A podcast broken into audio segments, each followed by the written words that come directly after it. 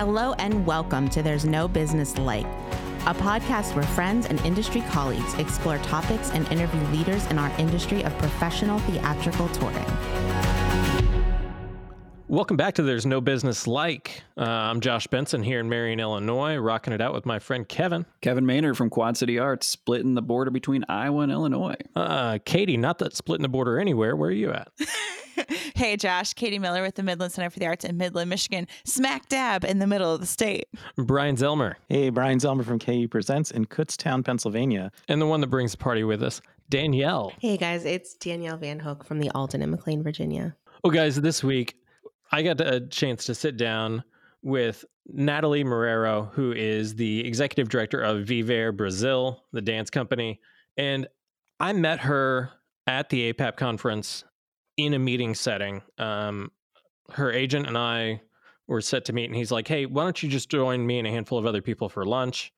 And as we were sitting there at lunch, she started talking about Viver Brasil, not doing a, a sales pitch or anything, just kind of talking about their outreach and stuff. And she was so passionate and electric about it that I immediately thought she has to be on our podcast. Like there was such an energy coming off of her as she talked about it because of how passionate she was. And some of the time you automatically know that it's going to be something special whenever somebody puts off that kind of an energy. Have any of you had that kind of an experience with someone? I don't know that I can think of like one person in particular that that happens with, but I know that every time in my life, the people that I like sort of, uh, you know, like just just want, want to become friends with like or that I get really excited about are people who just sort of like let themselves go and let them be passionate about like whatever that is. And it could be something as incredible as, you know, like that arts organization or something that I might find less mundane, like, you know, trains or something. Um, but I just, I love when people talk about the passion like that. Well, but that is also in the same time, like why we love some of these conferences. And like, of course, sometimes people are telling us about what they do and it's a sales pitch, but like it is thousands of people who like love the arts, like who are just like, if you have nothing else to talk with somebody about, it's like you probably know something adjacent to something that they're going to talk to you about for an hour. And, you know, like I think sometimes like that's sort of like what brings us all together is that like it might not be the same passion, but we like all do have that fire like, somewhere in us. I felt that way many times again, just like Danielle said, meeting people at a conference or what have you. But honestly, getting to spend time with you guys last February, um, meeting meeting all of you in person and and hanging out with you guys, I felt it then. Um, I had one of those magic moments too, Josh, and it's when I was introduced to who's now a very dear friend of mine, Cindy Beth Davis Dykema, who was the executive director at the Playhouse at White Lake before me.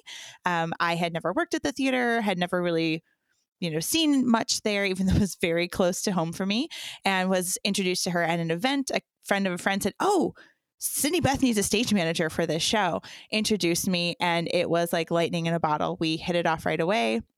I went and stage managed um, my first ever professional summer stock show for her that summer.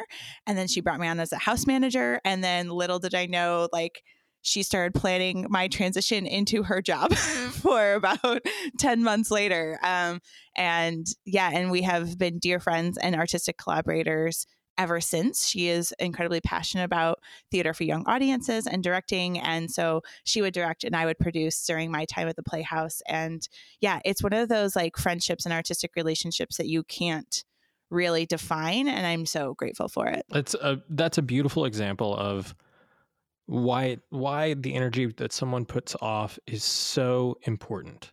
It's not just the words that you say, but it's it's the way that you carry yourself and it's the energy that you put off that is so integral to building relationships and networking and people being open to talk to you to begin with. But that energy that Natalie was putting off in that initial meeting, it carried over even into uh, whenever we were sitting down for the interview. Danielle and I were there, um, and it was in uh, a room, a hotel room at uh, the Hilton at APAP. And Natalie walks in, and immediately that same energy is just pouring out. And she looks over and she sees that neither Danielle or myself are wearing shoes at that time. She's like, "Oh, no shoes. This is going to be great," and and just brought that fire and brought that into the interview. And so, I can't wait for you guys to hear it, and then let's chat after. I'm Natalie Marrero. I'm the executive director at Viver Brasil Dance Company. We are a Los Angeles based Afro Brazilian dance company that really honors the ancestry of Afro Brazilians and how the inspiration of ancestry, what ancestry is, how we can be rooted in that and create dance work, um, music, culture that is inspired by. And this is the organization's 26th year. Wow. 26 years young. Let's start from the beginning. Before Viver Brasil Dance, how did you get interested in the arts and move into the arts to start? Um, so I'm from the East Coast originally. My family's from Harlem on 125th, like right off 125th and Broadway. My dad's a musician. He used to be signed to Fania All Stars, or Fania, the label, which is known for Fania All Stars, Tito Puente, Hector Lavoe, a lot of this OG New York salsero space. And I grew up with a father who is is a cultural icon. He has a Latin Grammy this is that's no small feat, but never was able to live and raise his family with that. And growing up, my parents got a home in New Jersey, and so I was always in between New Jersey and New York. Jersey and New York. The suburbs, it was weird. New York, it was also weird and fantastic. And it was this, you know, a lot of people of color talk about I was not Latin enough or Puerto Rican enough to be here. I wasn't, you know, white enough to be here. And so I always was, as a young person, I feel like informed this not fitting in and and also recognizing that I had to, in order to thrive I'm using quotations, thrive in the world, I had to hide a part of myself and hide a part of who my, I was. And I watched my father do that. I don't know, without having the words, I have the words for it now. It's like, I don't want that for myself. I had always been the natural dancer in my family trained at this place called Ballet Hispanico, which is on 89th Street. It was founded by Tina Ramirez, and it was amazing to be in a place where I was dancing and, and all of these things and found a connection to myself and was also something that was naturally easy for me. Once I went to college, my parents were like, that's cute that you like to dance, but like you got to do something else. So if you're going to go to college for dance, like you have to have a double major. I was like, great. How about urban studies? Right. I, that's what I did. I was like, you didn't say what I had to do. You just said I had to do something what wasn't dance and was perhaps more practical. What was exciting about that? I've always been inquisitive and I've always loved history. And I always questioned why we do the things that we do so automatically. Like, why do we actually wait for a cross rock to, to cross? Like, why? Like, what happened in us? So it's so ingrained in who we are. Even to this day, if you cross, someone might be like, it's not our time to go. Like, whatever, you know. So it's that's just a small example of just who I've always been. And also simultaneously, I'd started working for the mayor's office in New York under Mayor Bloomberg, the mayor's office to combat domestic violence. And so I was working in jails, detention centers, high schools, community organizations, just whomever wanted us, facilitating seminars around what is abuse and what is a healthy life and why perhaps people find themselves in these ultimately traumatic spaces. And at the same time, because in New York you can do everything at the same time, I was still dancing and I did go to the new school and was always questioning why art wasn't a part of that process. If we're talking about why someone might be abusive or might be abused, why are we not finding other practices that can perhaps soften the blow, perhaps be healing. And ultimately, sort of the roundabout to your question of like, why urban studies? Why was that interesting to me? It's there was a lot of things about who I naturally am and the kind of inquisitive nature I have, and also the things I was doing and the holes I felt like they were in making something successful. Because for me, even within my place as a leader, I think, am what I doing, what I'm doing right now, is this going to just help me sit here in a, glo- a space of glory, or is this going to help me and help the company and the team and the communities we're working with and all these other stakeholders have a happier life? So that's kind of that why. I guess now I have more language to understand what I just like felt. And my life has been guided a lot by like my intuition in a very weird way. It's just I'm like, you know what? I think I should move to Los Angeles. I will. And that's how I got to LA. I moved within a week. So I'm assuming moving within a week, you didn't have a job lined up. No, no, I didn't. I didn't. And so, how did you then land with uh, Right? Shocking. with Viver Brasil? Yeah. So also chance. So I was here in New York dancing, teaching, working for the mayor's office. I did worked with both Mayor Bloomberg and de Blasio and was just very challenged that there was so much separation between all these things that I I was doing at the time and wanted everything to come together. So I thought, hmm, because I also just say it for the listeners, I'm 30 years young and I've been an executive director for seven years. So I have always been looked at like, you're really the one in charge. Are you sure? And I'm also five feet. At, I'll just give myself all the five, like all of those inches. I'm sure, um, you know, don't let my platforms fool you. I'm very small human. So, you know, a lot of times I was in rooms and, and challenging others to give me positions of power, perhaps, and it just wasn't working. So one day I was at my my sister's and now brother-in-law's house on their couch, like, fuck all of this. God, what am I doing? Like, I don't want to be doing what I'm doing, but I don't know what I want to be doing. I just know it's not this. Thought, hmm, the only way people will take me seriously if I have a business degree. And so also I was just wrapping up my master's at the New School in government policy and affairs. I was Google searching and found Claremont Graduate University in Los Angeles County, and they had, and they still have this program. It's a business program that has a focus on arts management, arts management, arts business. And I thought, huh, that sounds like what I'm want to be doing. And then I read the the bio for this woman Laura Zucker who was the executive director of the then Arts Commission, the now LA County Department of Arts and Culture. She's pretty badass. That's the kind of stuff I want to be doing. So I guess the only way I can be like her and be my own version of her is to learn from her. And so I applied for the grad program on my phone.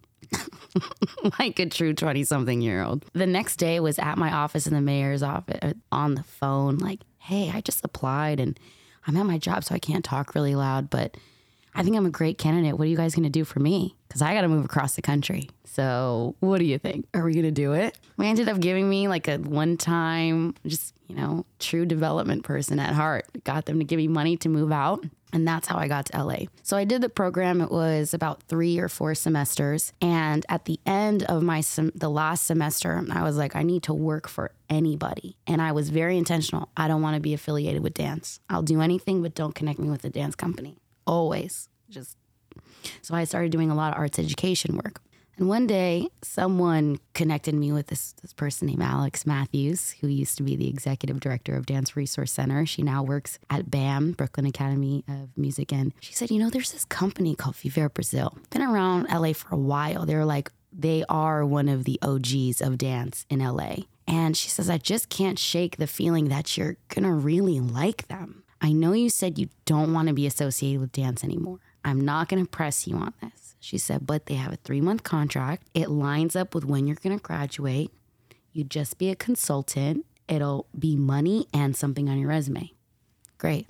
Love it. I'm looking for cash. That's that's where it's like I got a few more months where I could where I can just get as much cash or experience as as Both. Exactly, or both. I had a meeting at Linda, who is one of the founders of the company, her house, with the former executive director, who was a part-time managing director, who the board just decided to make a full-time ED to, you know, shift this founder-led organization. So I go in, I start talking to him, and he's like, "Yeah, I want you to write grants for us." I'm like, "Awesome, would love to help you with your development." Totally. I asked like, so "Where's your strategic plan? What kind of programming are you going to do in like two to three years?"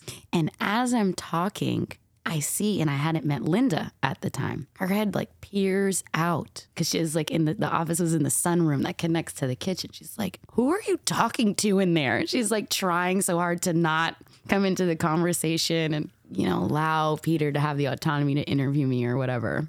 And she couldn't help herself. She's like, I love you. Who are you? How did you get into my house? How did you get here? And Linda, if, if you, she's also, she's a powerhouse. She's a small, wonderful human, but she's got this like bright red hair and she's just so full of life and joy. And so it was funny. I was like, you know, trying to be professional, but also like, who are you, lady? Like, I mean, he called me to be here. I don't even know where I am. Had no idea I was sitting in her house. But long story short, they offered me a contract. It, it ended up, as opposed to three months, being six months. Great. It worked. Yeah, exactly. I was like, and I'm to go in Hawaii in the middle of this. It's to be cute. Three months into the contract, for whatever reason, Peter left the company. He's also a writer and was at a time where he wanted to really lean into his writing practice. And the board turned around and said, Hey, Natalie, we've really liked working with you. Do you want to be our executive director? And I remember I just said, I'm going to consider it. Thank you. Well, when do you need to know? And I remember going home like, they just offered a 23 year old, fresh out of college, an executive director position. To be clear, out of college with m- several degrees. Several, yeah, several masters because one's not enough. And, and and a lot of experience in community engagement and community response. I appreciate you guys reminding me because at the time I think it 'Cause was just, I was just thinking there's a version of this story that sounds she was in the right place at the right time Mm. and like things are just easy and lucky sometimes. But like But you were you were in the right Yeah. place at the right time with all of the background and Yeah. all of the work that you had put an in prior. incredible amount of preparation. yeah. Lots and lots of work Thank and you. history that all I don't tied into how that old practice. Yeah. Yeah. Yes, very very lucky and in the right place. And so I said, "Hell yeah. I'll do this." And that's ultimately how I got to the company. I was this is actually now my second time coming back as the executive director and in the first 3 years of my tenure there, it was fantastic. I learned so much about Afro Brazilian culture, really these anchors in Salvador Bahia. And Salvador Bahia as a place is incredibly significant because it has been at one point the entryway for enslaved Africans into South America. Something that is so beautiful in Salvador Bahia is how the origins of Afro Brazilian people are really honored. You can, of course, see in the city and in the culture remnants of colonialism and oppression, and also the resilience of people who are saying, fuck you, oppressors. And also, like, look at how beautiful we are, even in the hardest moments of that. And when I think about, you know, how I got back to the company now, and even then when I first was connected to the company and first offered the opportunity, it was all of us took a risk on each other. I think that a lot. But I also think that it was like spirit and ancestors bringing us together because ultimately everything that Viver Brasil does is about honoring spirit. A lot of times, even at APAP, this conference, they're talking about how do we fix what we know doesn't work? It's how about we look at the ancestral knowledge that exists? A lot of times people are like, old keys don't open new doors.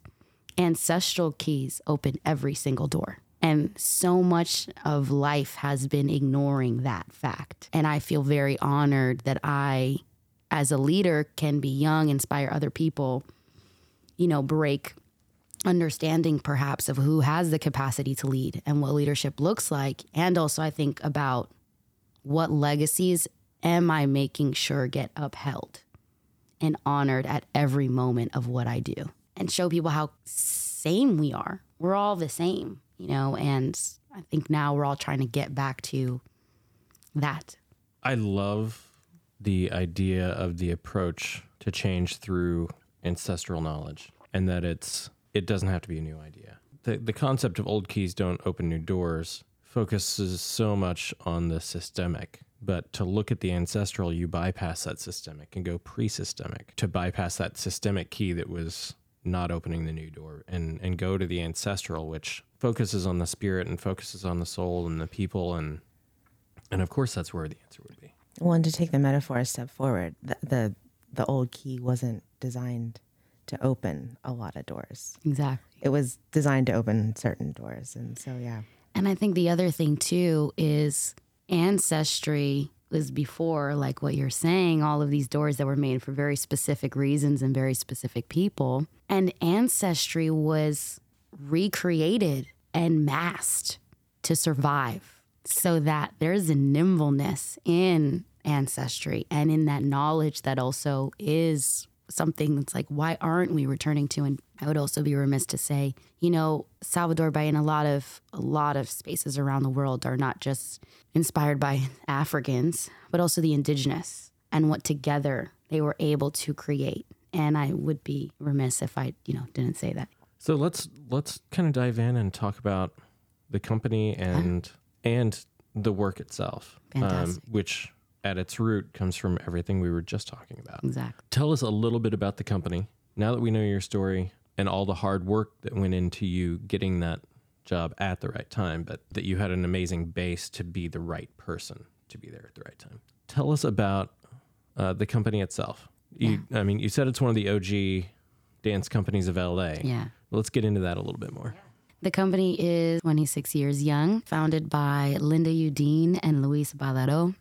I have the fortune of not just working with founders, but a husband and wife. Presents some interesting challenges and opportunities for sure. A little bit about how and why Bahia or Salvador. Uh, Luis Badaró is from Bahia. That's where he's born and raised, and they're actually both there right now. And Linda, interestingly enough, had a Fulbright. And from what I understand, the Fulbright was exploring, and I might be butchering this a bit, Ethiopian and Jewish dance. She was at UCLA World Arts and Cultures studying for her master's, and somebody came and spoke at a class and talked about Salvador Bahia and Orisha dance and these masters there. And something in her was like, huh, what's that about? Spoke with her dean about perhaps going there because at the time there was no one in the U.S. studying um, in Salvador Bahia, and, and there's really not much travel from what I understand either at the time. And if the company is 26 years young, this is probably 30 years ago, the dean or whomever said to her, if you're going to do this, you need to learn the language. I'm not sending you with a translator. Like, you're going to have to, like, lean in here and just dive. She did. I think if she was supposed to be there a few weeks, she stayed there a few months. This year, I had the honor of going to Bahia and Salvador with her, and it is apparent how important she is there and what and how immersed. I mean, most people who don't know who she is, that she's a white woman who grew up in Danville, Illinois, would have no idea just because of the respect that people have for her and just her commitment to the culture. So she went, traveled, met her husband in Los Angeles. They started a company of young people. It was actually students. So to think about now how we tour across the US, it makes it, it makes a lot of sense because the company started as a essentially youth ensemble of sorts, working with young people inside of a school teaching these these uh, different forms of Afro Brazilian dance and music and song, very much all a part of who we are in our performance work. And that ultimately became a company that started self producing and over time has built its education programming. So to give this macro spiel of, you know, what Viver Brasil does programmatically. We have a weekly dance class that's free. It takes place at the Nate Holden Performing Arts Center, which is also a staple venue in Mid City, Los Angeles. We have what's called Celebrating Samba. It is a 45 minute I would say it's for all audiences, but a lot of times we perform this inside of schools and community organizations. It's an exploration of Afro Brazilian culture. So it starts with orishas, and orishas are essentially deities, gods and goddesses of Afro Brazilian religion, which is called the candomblé. From there, we we have a narrator bring folks into capoeira, samba de roda, and bloco afro. And every time we have different costumes and joy and singing and and all of the wonderful things that we are. And so we offer that for people who, you know, want to pay, of course, but we subsidize a lot of that so that, especially a lot of times, we'll get parents that reach out, Hey, I have a $100 and I would really love for you to perform in my, you know, child school. And we're like, we have a grant and we'll subsidize you. How does that sound? Keep your $100. And so that became an opportunity. And that's through California Arts Council funding that we're able to do that year over year. This year, we're doing about 20 free celebrating samba shows. We have our in-school residencies that, you know, are anywhere from 12 weeks to 10 weeks to 5 days, you know, and we're teaching dance and music and and for us we are a dance company but work very closely with music. If we didn't have live music on the stage there's something's happening. Every year we bring folks to salvador bahia for a two week immersion program called dancing at the source and the beginning of the day is like a dance music or song immersion and training. Then the second half is a cultural tour of salvador bahia looking at it through the lens of resilience resistance social justice we have a wonderful partner. Her name is Paula Santos, who has been working with the company for its entire in its entirety and is really important the lens that she understands her home in. And then we have samba in the streets. Samba in the streets is our community program. We do that for free in los angeles every year in the south los angeles area that is has always been it's a predominantly African American neighborhood in Los Angeles and that has always been the center of our community and our work and our partnerships. And it is a free dance and drumming workshop for folks of all ages. It is deeply inspired by the Bloco Afro which are parading organizations in Salvador Bahia that created this form out of resistance of a dictatorship. Um, Luis Badaró, one of our founders, is someone who's an originator of this form a lot of the inspiration came from the civil rights movement here in the United States. The inspiration of black bodies simply standing in space and claiming what belongs to them their freedom their justice their liberation. We do and that. that's the base of this entire form. Exactly. That's it is incredible. it is the base of the entire form which is yes it is incredible. So that is what we do when we're not performing so we have our in school programming, our community class, dancing at the source, samba in the streets, celebrating samba. And of course, we are a dance company. That is who we are. So it sounds like a large majority of the base of what the company does involves being within the community, Yes. kind of immersed within the community Yes. um, to be a part of it. There's you also mentioned that um, the the social justice movement within Birmingham is what kind of inspired the dance form itself. Uh, but and then you guys have done some some work in Birmingham in a residency capacity in Yes. an immersive community capacity like that as well. Can you tell us about that a little bit? Absolutely. Yeah. It's really beautiful. I will just start with how inspired by everybody. You know, a lot of times I think when we're struggling, even personally, if we take the race element out of it, everybody struggles. Everybody struggles. There is something about the world we live in that makes us feel like we're struggling alone when a lot of times we're we're not. Actually, all the time we're not. Everybody has their shit. you know, we all have our shit. I have my shit too. And I think that it's really beautiful when when we have glimmers of oh, someone else feels like this too, so what else can I do? Or what can we do together? So so it is very beautiful that, you know, seeing what was happening in Alabama made folks in Brazil say, we can do something like this. Civil rights movement in the States is one of many things that inspired young leaders in, in Salvador and Brazil and, and around the world, names that, you know, I don't even know. So, in terms of the work and how we really got to Alabama. So, we had started this program in Los Angeles with funding from the Department of Cultural Affairs there. At the time, Dance USA had come out with this Engaging Dance Audiences grant because they realized after so many years of study that one year funding is just not enough. Huh. Never thought of that before, huh? So they thought, let's do multi year funding because that's better for people. Yeah, give me five year funding next time. But it was great. so we applied to do Samba in the Streets as a entryway to engagement, right? Because that was part of the grant requirements or the guidelines. We want to see how we can get more butts in seats, more people engaged by engaging them before or after in the in between. And that's ultimately what we do and what we've always done and always been a part of our DNA. And also, Linda Yudin has a very deep relationship with Dr. Joan Burroughs. Dr. Joan Burroughs is a foot soldier in the civil rights movement in Alabama. Is from Alabama. She formerly was the dean at Florida AMU in their dance department, and she herself you know, even Cleo Parker Robinson, like these are their colleagues. We're talking about these women who were creating research in dances of the diaspora before anyone cared to invite them into the room. Finally, because of this grant opportunity, Linda was like, we have to finally work with Dr. Burroughs.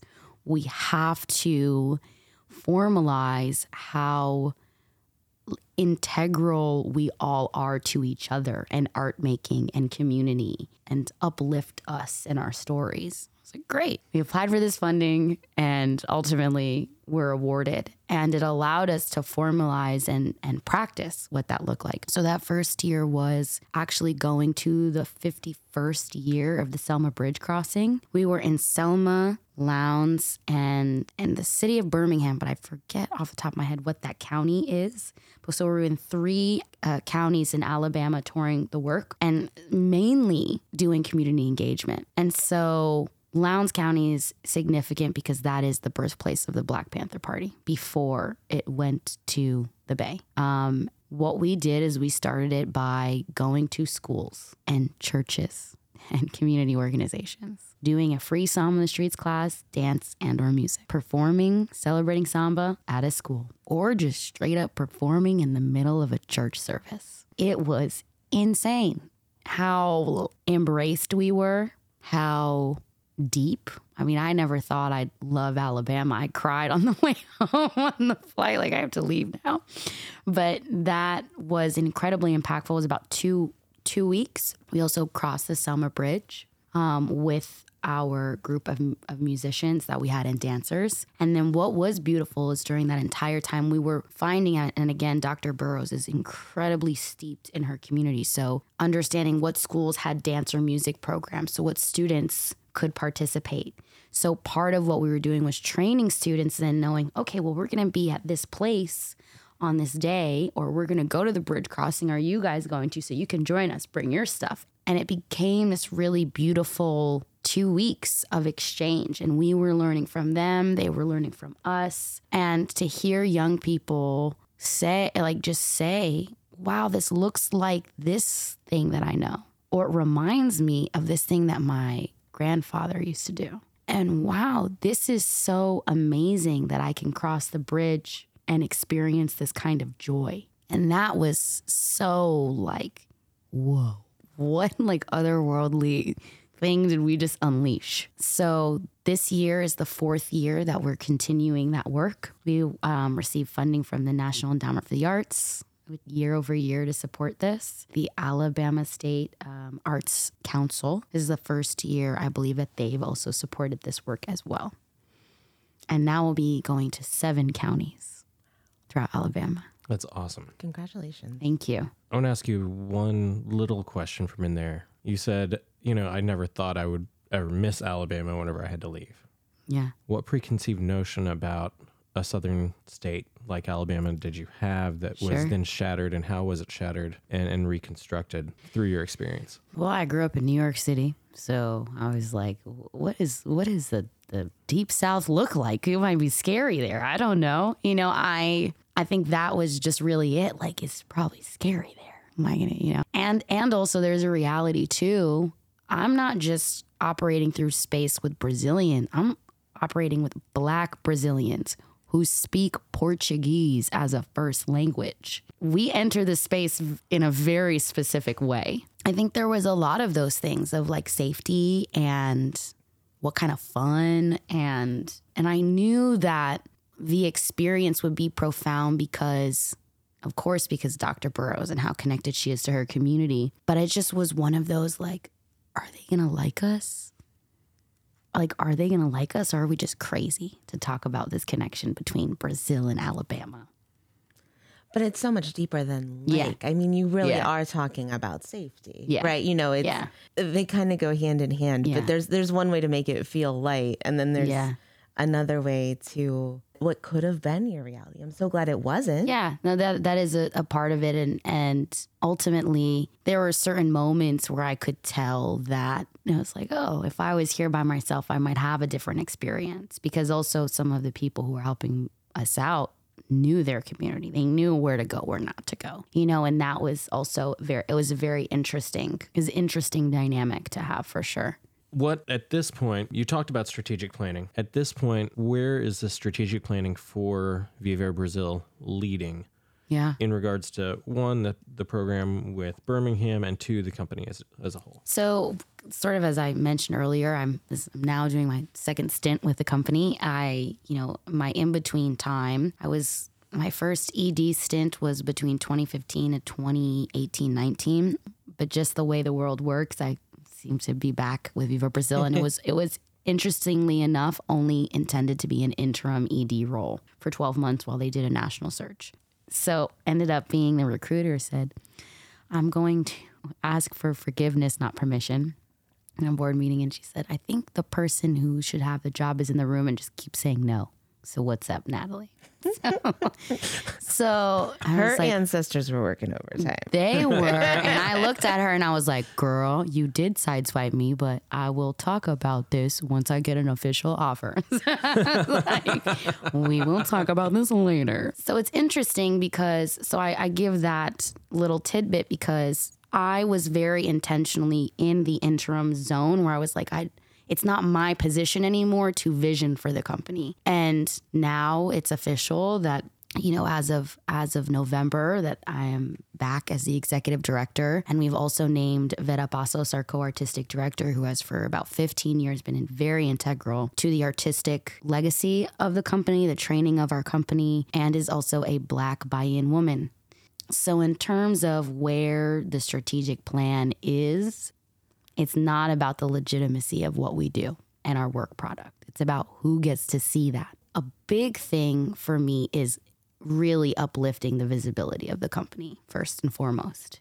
Well, on, on a le- national level, Yes. and just in conversations I've had since you and I met, Mm-hmm.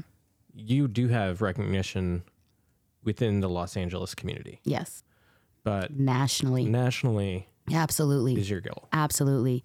And yeah, I'm I'm so grateful for all of just our family in LA that has always been like, gotta get you guys and you know, they've always have been our number one supporters. So so yes, to absolutely this national and continuing that momentum so that it's a really sustainable ecosystem. I want to be able to have our artists and really our co-artistic directors more in a process together. That's really important for me because a lot of times and, and a lot of companies feel this way that it's like we're doing a show so we have to piecemeal how we get to make and i want to step away from that especially because vera passos is in the process of talking about a new work she's very inspired by herbalism in the orishas and how herbalism and that ancestral knowledge can actually help us through climate injustice. And so I just want to give, I want to throw money at Vera, not literally, but just so she can just be in that space. The other side of that is Vera just acquired a building in Salvador Bahia.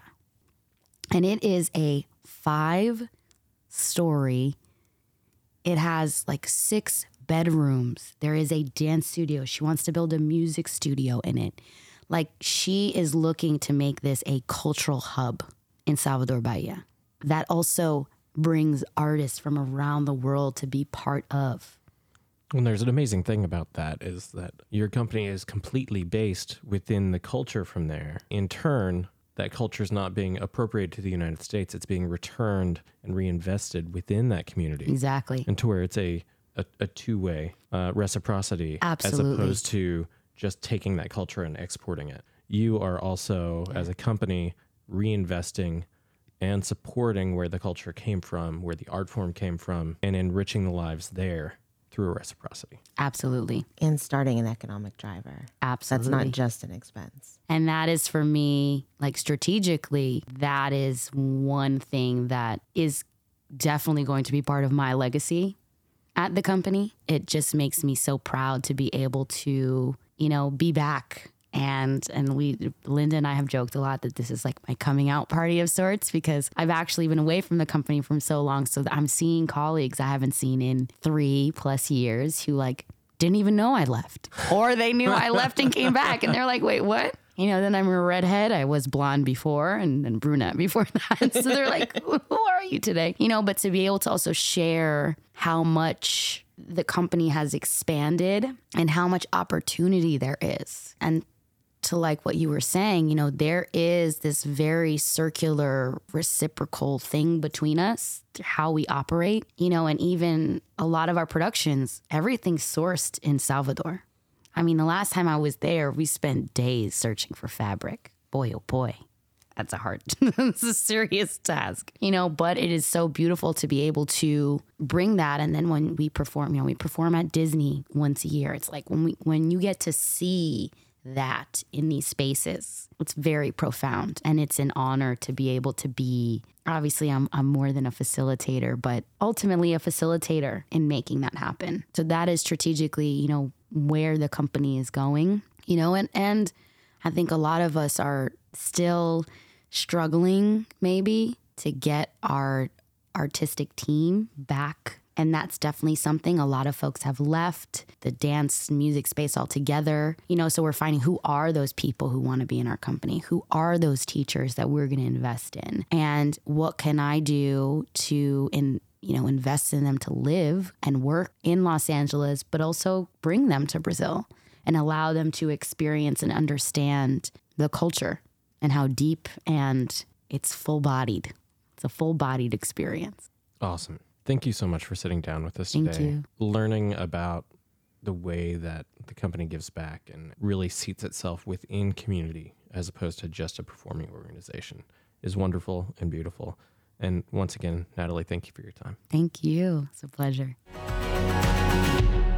Josh, thanks for introducing us to Natalie. I really appreciated getting to know her. And you were right. I love her energy just from listening to her. Something I really appreciated about Natalie's story was uh, the discussion you had around the intersection of opportunity and being well prepared. So she had done all of this work, had explored all these different interests. And then when an opportunity presented itself, she was ready for it. And I think that's just a, a great example and a great lesson in being multifaceted, taking in every thing that you can possibly learn from different perspectives and angles, taking on opportunities, you know, to do the arts education thing she did to, you know, take the risk going to graduate school. Like she, all of those things put her or prepared her for that moment where they were like, hey, you want to be an executive director? And at 23, um, it's just the perfect example of like the intersection of preparedness and opportunity and you can't take advantage of opportunity unless you've done the work ahead of time And my my favorite part about that is that she wasn't even cognizant of that.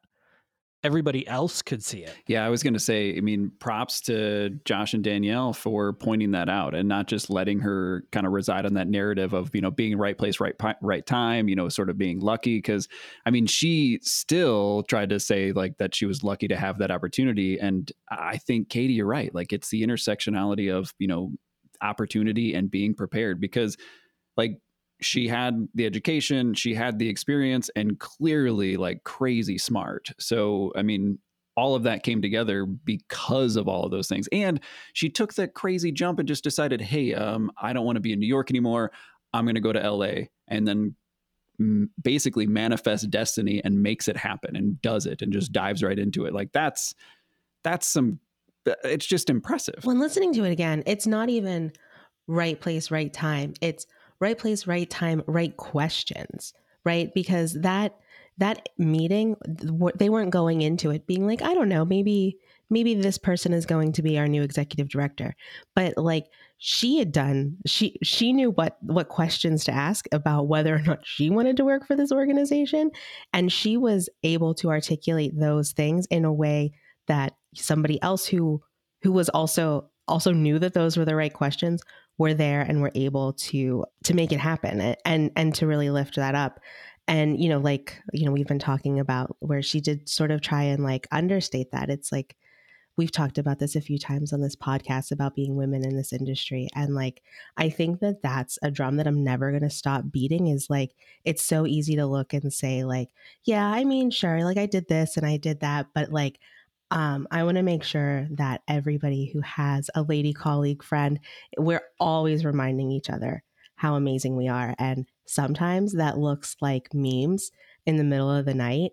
And other times, I mean, it is it does need to be in sort of a, things like this where we're saying, no, actually, you are the best and you are prepared in every way and you're a delicate perfect angel but like it's sometimes it is it's so hard to be there and to be in the moment and see it and all of us we need to just start lifting each other up every second that we can. You know in addition to the intersection of opportunity and preparedness i want to also point out that like when natalie first took on that role as an ed she was only 23 years old.